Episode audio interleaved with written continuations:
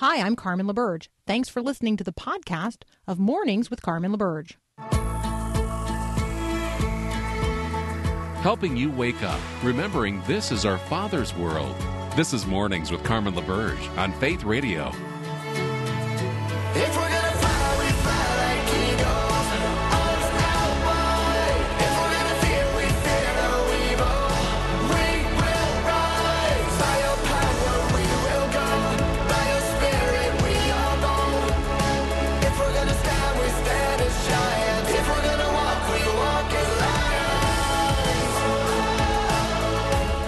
Well, good morning. It is the 15th of November. Good Monday morning. You have just participated in a historic event. Dun, dun, Something, dun. dun, dun, dun. Yeah, Something exactly. has just happened that has never happened before, and you have been witness to it. People driving around listening to Faith 100.7 in Des Moines, Iowa. Good morning, Des Moines. You wanted me to do that. You you wanted I me to do the. Robin Williams thing. Anyway, That is Paul Perot. He is the producer of this program, and he has um, been a member of the Faith Radio team for a long time. So we thought it would be fun to let Paul introduce Faith Radio to the people of Des Moines, Iowa, who have the opportunity for the very first time to listen to a live signal there on Faith 100.7. actually, it is kind of interesting because back in 2004, in uh, I think it was April, I was the first live voice in Des Moines on Life 107.1 and 96.1, which is our sister music station down in Des Moines. So it's kind of cool. I get to be one of the first voices heard on Faith Radio in, Evidence that the voice of Paul Perot never goes away. No, oh, make it sound so good. Oh, No, oh, it's good. Okay, It's good. Yeah. It's good. So, good morning, Des Moines. Um, we, this is Faith Radio. This is the Faith Radio Network. We come to you from the ministry of the University of Northwestern St. Paul in St. Paul, Minnesota. We come to you as a part of Northwestern Media. This is Mornings with Carmen, and my name is Carmen LaBerge. This program is designed to I don't know, meet you first thing in the morning or actually anytime on the Faith Radio app or online at myfaithradio.com to bring the mind of Christ to bear on the headline news of the day. We're trying to have conversations that are designed to help you get God back into every conversation today. We acknowledge um, that the people of Christ in the world are ambassadors of the King. We are kingdom people, um, big K, kingdom people in the midst of lots of kingdoms of this world, and we're just seeking to walk our faith out into the world that God so loves and to do so in ways that honor Jesus. So, welcome to Mornings with Carmen. One of the questions I ask every single day, or I try to ask every single day, uh, is where in the Word are you?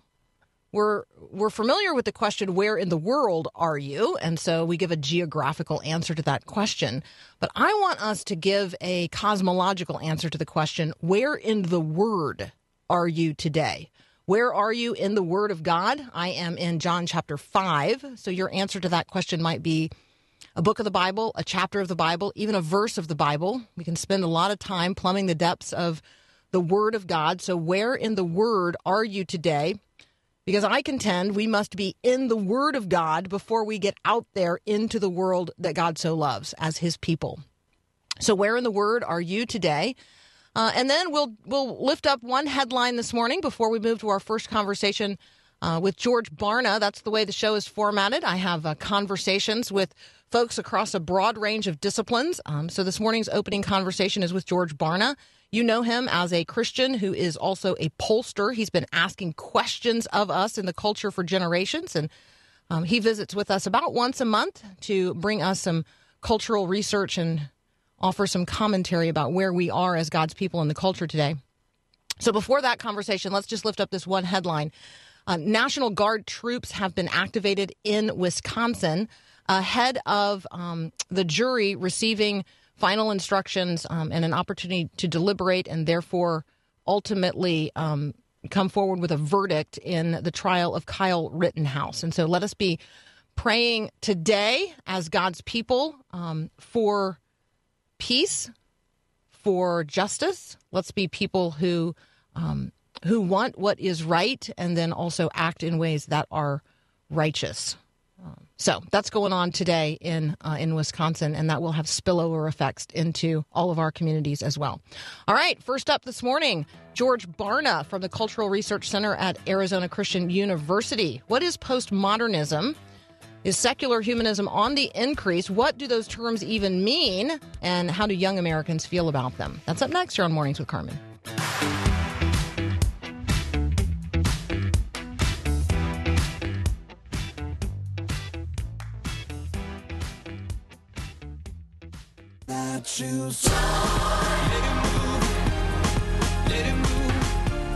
Well, back with us again today is George Barna. We are talking with George over the course of time about the research done at the Cultural Research Center at Arizona Christian University. And they've done this really large study of Americans and our views of, well, lots of things, uh, but specifically, you know, our religious views and, and how we process information and engage in the world. So, George, welcome back. Well, thanks, Carmen. Always good to be with you. Yeah, so the part of the research that we're looking at today um, is how we as Americans um, are processing the world and really talking about worldview. So take us into this conversation about postmodernism and secular humanism. Well, you know, Carmen, as we mentioned in a, in a previous program we did together, the prevailing worldview in America is this thing we call syncretism that really characterizes about 88% of our population. That's simply where people draw from a lot of different worldviews and have this mishmash of ideas that becomes their foundation for decision making because that's what a worldview does. It enables you to make decisions. You, it, it's the filter through which you see and experience the world and then respond to it. And there are many different worldviews we choose from, but two of the dominant ones tend to be postmodernism and secular humanism. Postmodernism is a worldview that we hear more about than maybe most of the others, and yet most Americans still don't know too much about it. It's really an extension of existentialism. And like many of the worldviews that are not based on the Bible, it's one that challenges biblical ideas about truth, about purpose, about the existence of God, about the meaning of life, about what success actually is, about why we live, uh, about the meaning of history. I mean, all of these things are challenged by postmodernism. And it's it's interesting to me too when you look at Americans, you find that uh, only about one percent or so, maybe two percent, would actually qualify as postmodern in terms of their dominant worldview. But you've got about one out of six Americans who draw frequently from postmodern thinking. So even though it's not the most compelling set of ideas to most Americans, it is one that we draw from pretty commonly. So I think what you're telling us, George, is although um, a person would very likely not describe themselves as postmodern, like they're just not going to check that box if uh, if they're given a list. Um, you know, what is your worldview, or what's the what's the set of ideas out of which you're making your decisions? Very few people are going to check the box. Oh, I I am postmodern. My understanding of reality is a postmodern understanding. Um, I I actually uh, think, but if they, if you were to go down the list and say, do you base your decision making based on sort of the culture of the day? Um, do you believe that human beings are primarily biological um, and that the corruption of the person is societal? Um, do you base your truth in science, um, or do you base your truth in the in the Bible as the revealed Word of God? Um, we talk about uh, those kinds of questions. People will reveal that they are, in fact, postmodern. Um, in answer to many of those questions, uh, and, and when you start talking about a belief um, in the reality of God in terms of active right now, present and active right now, working out a divine will over the course of the scope of a uh, of a historical arc that we would call grace or redemption. I mean, that's just not for most Americans what they really believe. If belief is the way I live. Yeah, and I think what we're talking about here is the difference between self identification and factual identification. So when we mm. talk about self identification, how we describe ourselves, who we think of ourselves as being, we do know that most Americans would say that, well, I'm Christian. In fact, we know that 51% of Americans claim that they have a biblical worldview, even though only 6% do. So there's this humongous gap between how we characterize ourselves, not only in our own minds, but to other people, as opposed to the ideas that we really hold on to as being the ones that work best for us. And when we talk about something like postmodernism, that's a concept, a philosophy of life that dismisses large scale narratives, what they would call the grand narratives. And so that's what Christianity is. It's a grand narrative that helps to explain why we exist and how life works. Postmodernism would say, nah, everything really depends on the conditions in which you find yourself.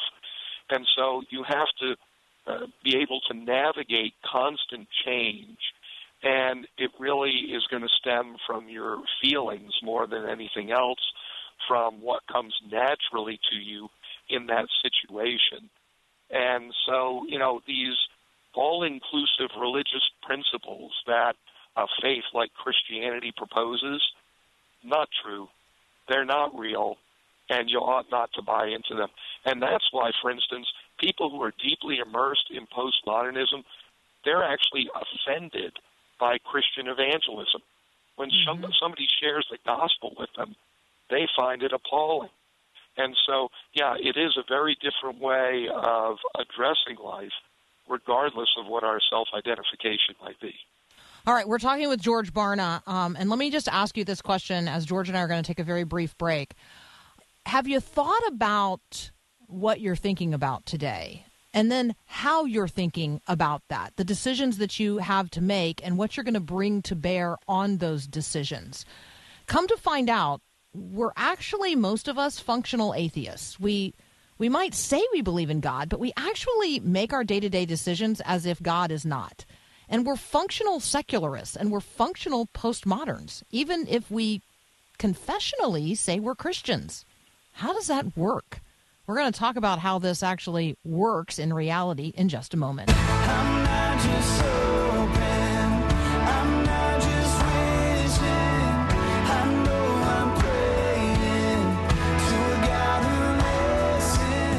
All right, picking up our conversation with George Barna.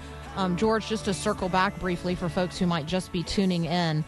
The reality is that many, many Americans, most Americans, something like almost 90% of American adults, are actually crafting their own unique worldview. They're fashioning it from things that appeal to them from a variety of worldviews. How is that working functionally for people?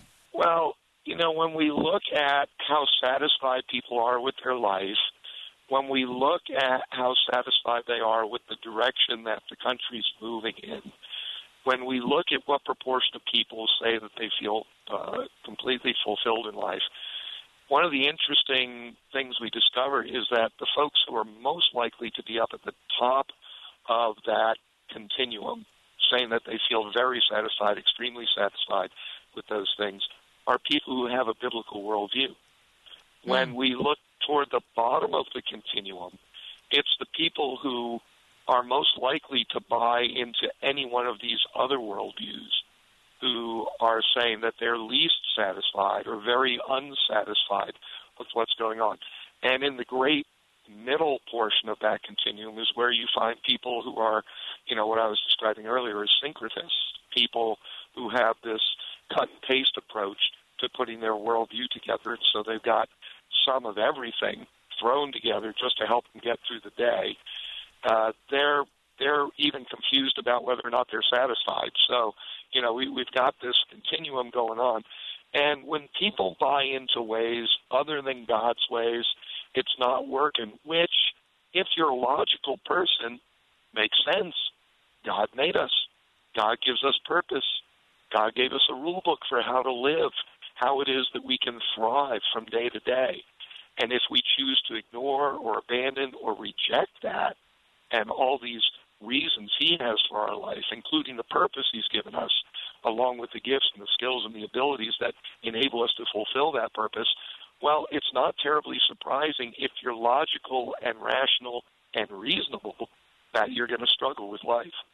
So, um, so George, let me just confess that you know I see as like disintegrated and fractured. Another individual is actually viewing as sort of their handcrafted, customized mosaic worldview. And so, me, for me to show up, and this gets to the evangelism point that you just made a moment ago, for me to show up and suggest that not only do I have a functional worldview that's that's integrated around Christ and around uh, who God is and what God has revealed and God's redemptive work not only in my life but in the course of human history, and then for me to say it actually is the worldview, capital T, that is really offensive to a person who is just pragmatically pragmatically working out from moment to moment what they perceive to be the most attractive way to approach the conversation, the day, the relationship, the project, the moment. Sure, because when you look at these other worldviews, one of the other things they all have in common is that there's no such thing as absolute moral truth. God is not the basis of, or even the very definition of truth. Uh, they would believe that human life has no value, intrinsic value, and therefore the extension of that thinking is, well, there really can't be much purpose to it then. Uh, these other faiths tend to think all faiths are of equal value. There's no one faith that stands out. And for some of them, uh, you know, they would, like secular humanism, they would say, well, that equal value, by the way, is no value. Religious faith has no value. You know, Marxism, religious faith is actually harmful to humanity. You know, so depending on the worldview you're focused on, that would be their point of view. So it makes sense. But as you say, then you've got this very different group of people who are taking God at His word.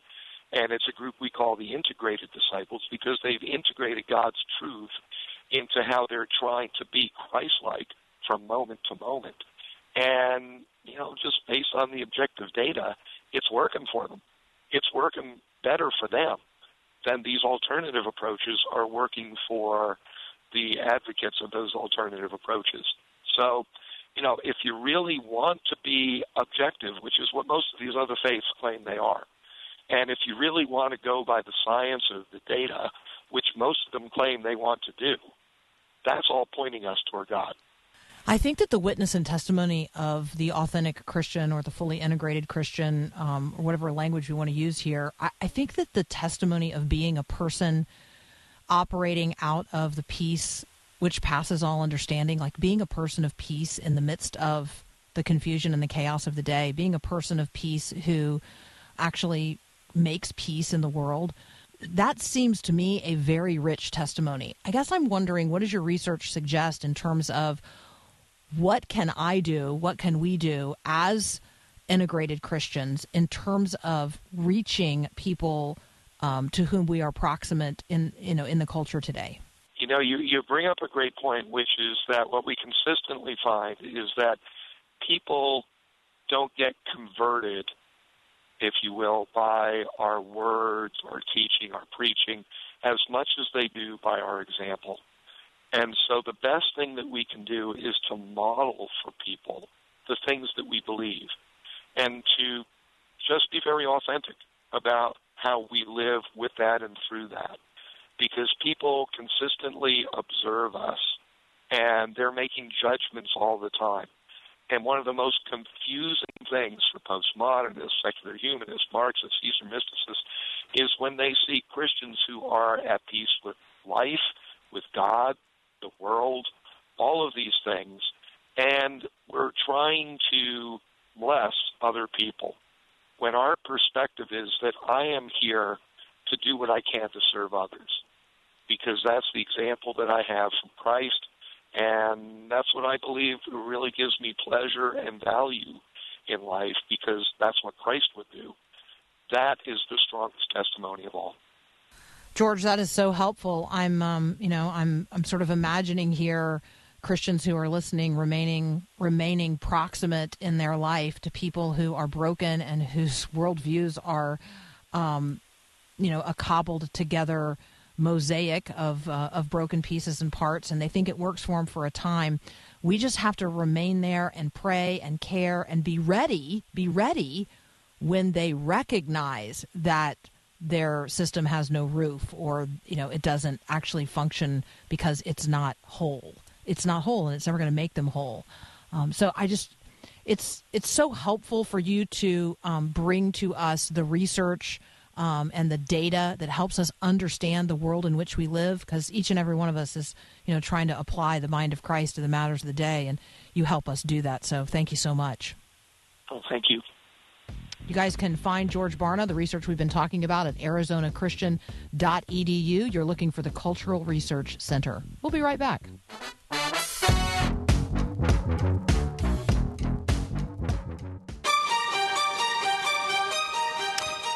So we visit um, from time to time with Dr. Adam Carrington from Hillsdale College. Um, Adam loves politics. He loves political theory. He loves learning about human beings and how God calls us to live together um, in community with one another, which is the basics of politics. He teaches everything from the U.S. Constitution and American government to civil rights um, and constitutional law, as well as politics in the Bible at Hillsdale College. And he joins us next to talk about some of the political headlines of the day. That's up next here on Mornings with Carmen.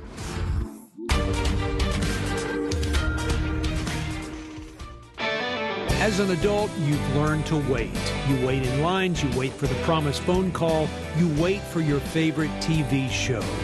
Hi, I'm Mark Gregston with Parenting Today's Teens. Even if you and I get antsy from time to time, we've learned how to wait. But there's something inherently difficult about waiting upon God. Have you ever been praying for your teen lately? Are you anxious about how he'll grow up or if she'll ever grow up? Do you find it hard to trust the Lord when your teen breaks all the rules? When she openly defies your directives? Look, relinquishing the outcome and giving up control won't be easy. But have patience with the Lord's sovereign plan. He loves your children even more than you do. Want to bring Mark to your church or community? Find out how to request an event in your area when you visit parentingtodaysteens.org.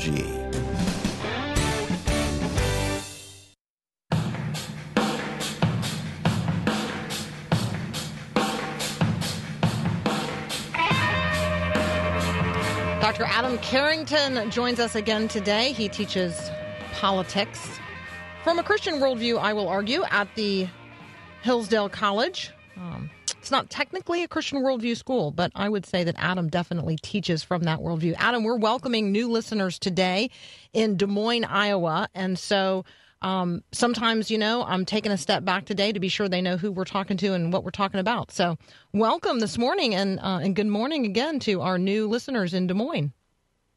Glad glad they're joining us. Uh, I have two really great students in my Federalist Papers class right now that are both from Iowa. So uh, keep you know that that that state is already showing its uh, good colors here in Hillsdale as well.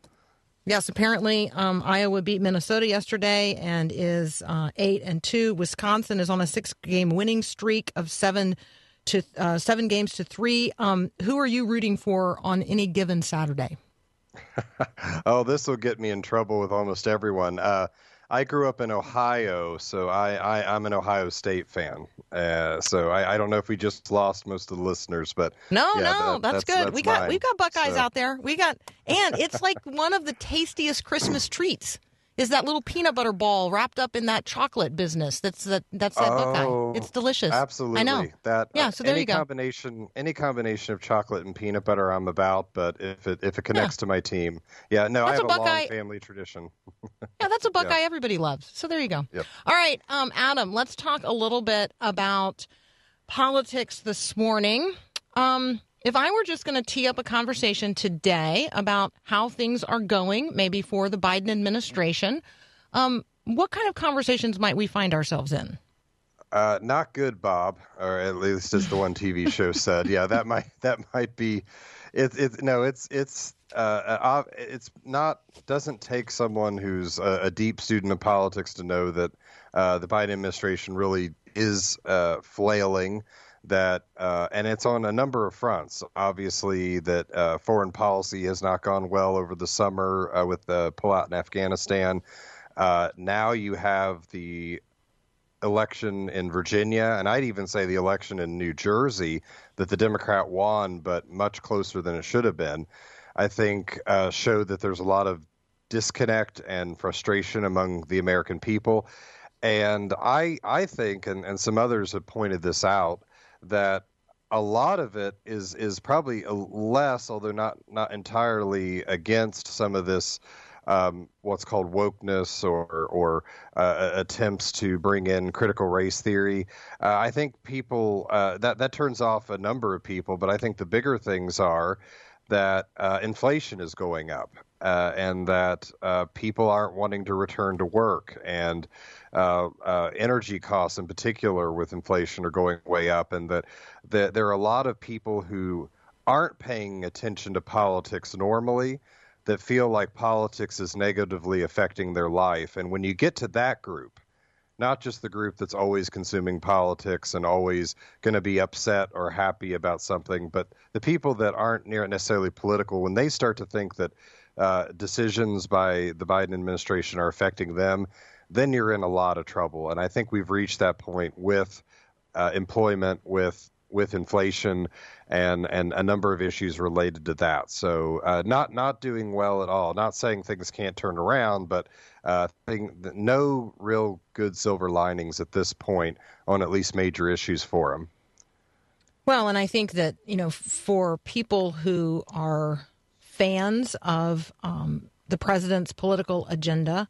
Um, there aren't even really significant wins for them to point to and celebrate. And so there's frustration on the far left as well. Um, they didn't get wins at the climate summit that I think that they had hoped for. They didn't get particularly big wins in the infrastructure uh, bill, which he signs going to sign into law today. Um, and so I think that uh, I don't think that there is frustration only from maybe the political right. I think there's also frustration um, from the political left, and that leaves. I mean, uh, th- that just leaves him with little room to celebrate any victories, and I think that's a challenge. I think that's a challenge for anybody um, in any position where they just don't feel like they have really anybody sort of celebrating who they are and what they're doing. And he's, we've talked about this before, he's in a tough position with the fact that the uh, Democratic coalition that rose uh, in reaction to Donald Trump was united more by uh, dislike The guy for- they didn't for- like. for, Mhm. Trump. Exactly, and, and a lot of personality or competence questions. But that meant that when they got in charge with Biden at the helm, that that that went away to a large degree, and they had to actually do something positive. And now you have a lot of suburban uh, married couples that thought they were Democrats, and then uh, hard, much more harder left, you know, university campus types, and and they're realize, and, even uh, those in the African American community, and they're realizing they they they haven't quite figured out what they all agree on, if ever anything, and so when they actually actually have to act positively, you're seeing these fissures that are opening up, and and I think that you know long term these things can be put together. Uh, the right has its own issues to some degree with this as well, but uh, for now it, it, it's it's not working, and the president is struggling. I think to try to to make those separate parts come together on a positive agenda rather than a negative one. So, Adam, that, um, and I'm talking with Dr. Adam Carrington from Hillsdale College. We are just talking around a range of topics related to politics today and how we as Christians engage in those conversations. Um, Adam, I think that what you, you are illuminating is it's just a whole lot easier to rally a bunch of people against something, to be unified in our opposition to something, than it is to somehow be unified in our positive, constructive building of something. Is that one way to view what's happening in America today? Oh, I think so. It's it's it's always easier to define yourself by what you're against than than what you're for because if it's what you're against, it puts the failure, the higher standard or the higher chance for failure on your opponents because you're merely focusing on what they're doing.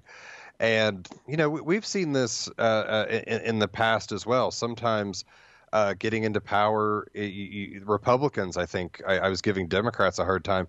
I think Republicans have been much more effective in the minority because they have struggled when they've gotten in charge beyond things like tax cuts. You know, what can they all agree on?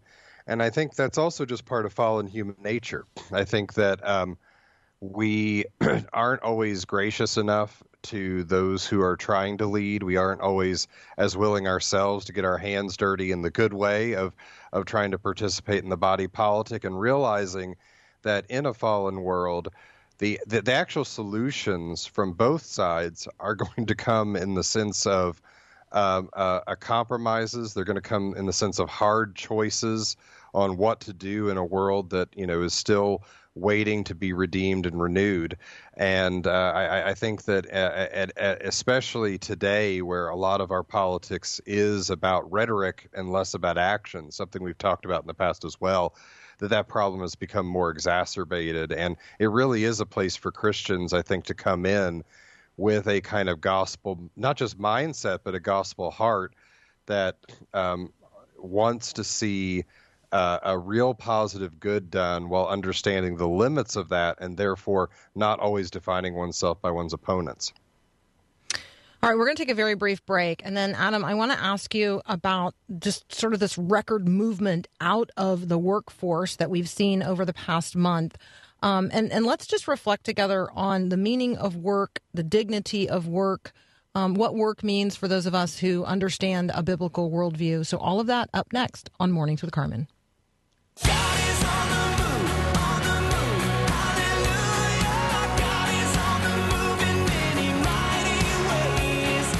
Continuing our conversation with Dr. Adam Carrington at Hillsdale College. Adam, let's talk a little bit about um, the movement out of work um, in terms of the American labor force. What are you seeing and what do you think it portends? Well, the in September, which is the last month that we have hard data for so far, there was a record number of people leaving work voluntarily.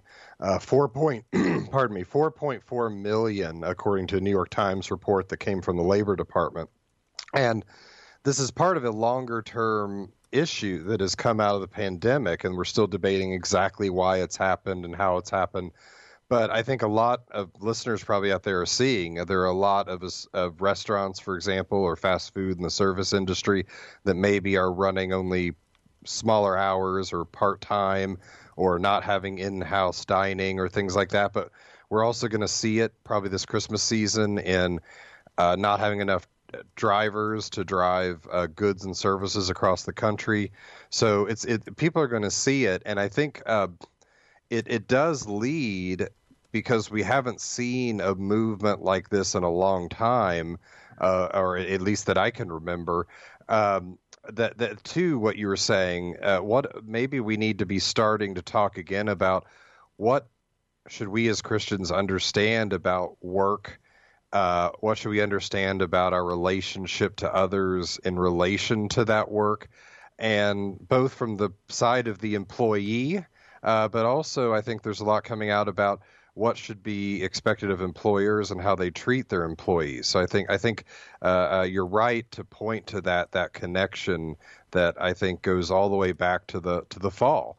Um, you know, it's interesting that God told Adam and Eve to uh, to to to basically cultivate the Garden of Eden. So so work was not something that came out of the fall. What comes out of the fall and the curses that come out of the fall is that work will be painful and and sometimes not productive. Uh, nature will fight us rather than always agree with us and help us. And I think that uh, you know a lot of people are struggling with the futility of work, and I think that that we need to really be starting to talk again about what's the dignity and good of work, and how can we treat workers correctly, because uh, another big part of this is how much work is part of being in a community. Um, We often come together at first because of needs. You know, I need medical care, or I need food, or even parents with their kids. pardon me, I need physical, you know, provision and protection. But often, what what what physical necessity drives us to, uh, being in some kind of relationship with another, is often the way that facilitates higher, you know, higher relationships, relationships of love, relationships of friendship, uh, relationships of real community. Um, you know, going all the way back to Aristotle, um, you know, the political and, and, and, and other kind of other, well, broad philosopher, he said cities, political communities come together for two reasons. They first come together to live, to try to survive because you need help doing that. But he says they stay together to live well but they uh, you know to do good virtuous happy things to be a community together. I think you see this with the church as well. Uh, but you need sometimes you need the first you know sort of kick in that direction to do the other. And i think we can see work as one of those ways that we are building community even when we don't realize it. I think that the taking the time to think about what we're thinking about is part of what you're challenging us to do here. You know, I'm not just going to mindlessly get up and go to work every day. I'm going to mindfully consider what work is. Um, you know, that God created me to be a person who is um, creative and productive, um, who labors. That that is not uh, that's not a part of the fall. That's a part of the creation mandate. Uh, and so, just encourage folks to go back to Genesis and revisit what God has said about who we are and uh, and how He has called us to live, to be people who are productive. So, what are you sowing today? Um, we do we do recognize that we sow what we reap, and so if you don't like what we're reaping in the culture today, consider going out there and tilling up the cultural soil, cultivating it differently, planting uh, the the seeds of the Word of God, but also you know planting seeds of peace that what we uh, might uh, yeah that what we might harvest as a people would be different in the years to come Yeah, Carmen, if I could add to that, I think something that churches could really be useful uh, talking about uh, along these lines to help people is the concept of vocation. The idea that the, it isn't that God just ordains and blesses and and comforts ministers of the gospel or those in some sort of parachurch ministry as well. That God really has called uh, all people to work in all sort of moral, at least, uh, jobs and, and uh, obligations, and that therefore there is a great dignity. It's not just an obligation, there's a great dignity. And sometimes we can undignify certain kinds of jobs and work, often some of the ones that we need the most as a society to keep us moving and going. And I think uh, this this concept of vocation and God's ordination of it can uh, really be not a good thing, uh, not just because it's right and true and because God has commanded it, but be- it can really bestow that dignity uh, that is inherently there, but I guess a recognition of it among people and maybe get society to see that dignity and respect that dignity in a way that I don't know that we always do in our contemporary culture. yeah thank you for those of you texting in all of the uh, all, all of the reasons that you think people um, are not working i think i think that there um, there are individual reasons for people choosing to leave the labor force today and i totally acknowledge and recognize that so thank you for those of you texting in hey if you're listening for the first time in des moines that's one of the things we do during the show is that uh, folks text in at 877 933 2484. You're going to hear me give that number um, frequently. And so it's a good one to go ahead and program into your phone 877 933 2484. You can always text me during the show. It's also the way we. Um, we give away books and other resources and all kinds of great stuff. So there you go, um, Adam. As we um, as we c- close our conversation today, love for you to just make some walk off comments about Thanksgiving in a civil society. Right. Uh, so coming up, I hope everyone does have a great Thanksgiving. And we, we have a culture that I think really does struggle with thanks, and not without reason. I know you were just saying you're getting messages about why people leave the workforce, and I, I, I agree. There there are complicated reasons for that, uh, and some very legitimate ones. But I would say that um, as Christians, uh, we serve a great God. Uh, we serve a God that uh, blesses us beyond anything that we could ever expect, demand, or hope for. And that even in these times where so many people are unhappy, so many people are struggling with satisfaction, uh, we do have the ultimate source of that satisfaction in the gospel of Jesus Christ. And that in our society, we can even see, and I think we should be called to look for, those common grace blessings as well in the religious liberty that we still retain.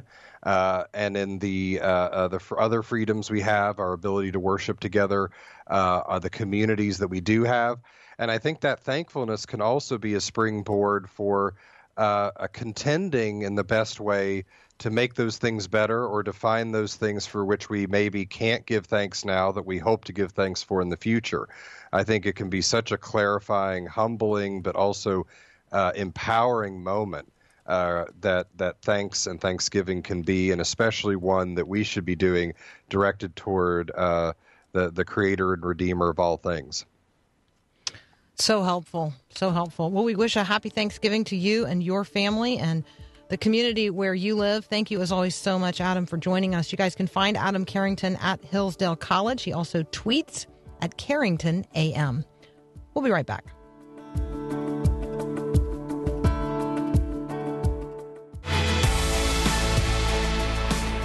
All right, do you have a friend in Des Moines, Iowa? If you do, I want you to text them and invite them to join us for the second hour of Mornings with Carmen. Let them know that Faith Radio is now live on one uh, 100.7. Faith 100.7 in Des Moines, Iowa. So we just want to celebrate the way that God has invited us to expand this ministry into more and more places. All of that happens because of gifts from listeners like you. So thank you. Um, I mean, at Thanksgiving, one of the things I am most grateful for are those of you who make this ministry possible. So thank you, thank you, thank you, thank you, thank you. There's not thanks enough. I love what I have the privilege of doing each and every weekday morning on Mornings with Carmen and on the Faith Radio Network, and you make that possible. So we love that God is extending this ministry to more and more people. This morning, with a new signal at 100.7 in Des Moines, Iowa. So go ahead, reach out to your friends in Des Moines, wake them up, invite them to join us. Hour two is up next. You can listen to it on the Faith Radio app, streaming online at myfaithradio.com, or on our Faith Radio signals all across the upper Midwest and in Hartford, Connecticut. So there you go. Lots of ways to listen. We'll be right back with Hour two. Thanks for listening to this podcast of Mornings with Carmen LaBerge from Faith Radio. If you haven't, you can subscribe to automatically receive the podcast through iTunes or the Google Play Music app. That way, you never miss an episode. It's also available anytime at myfaithradio.com.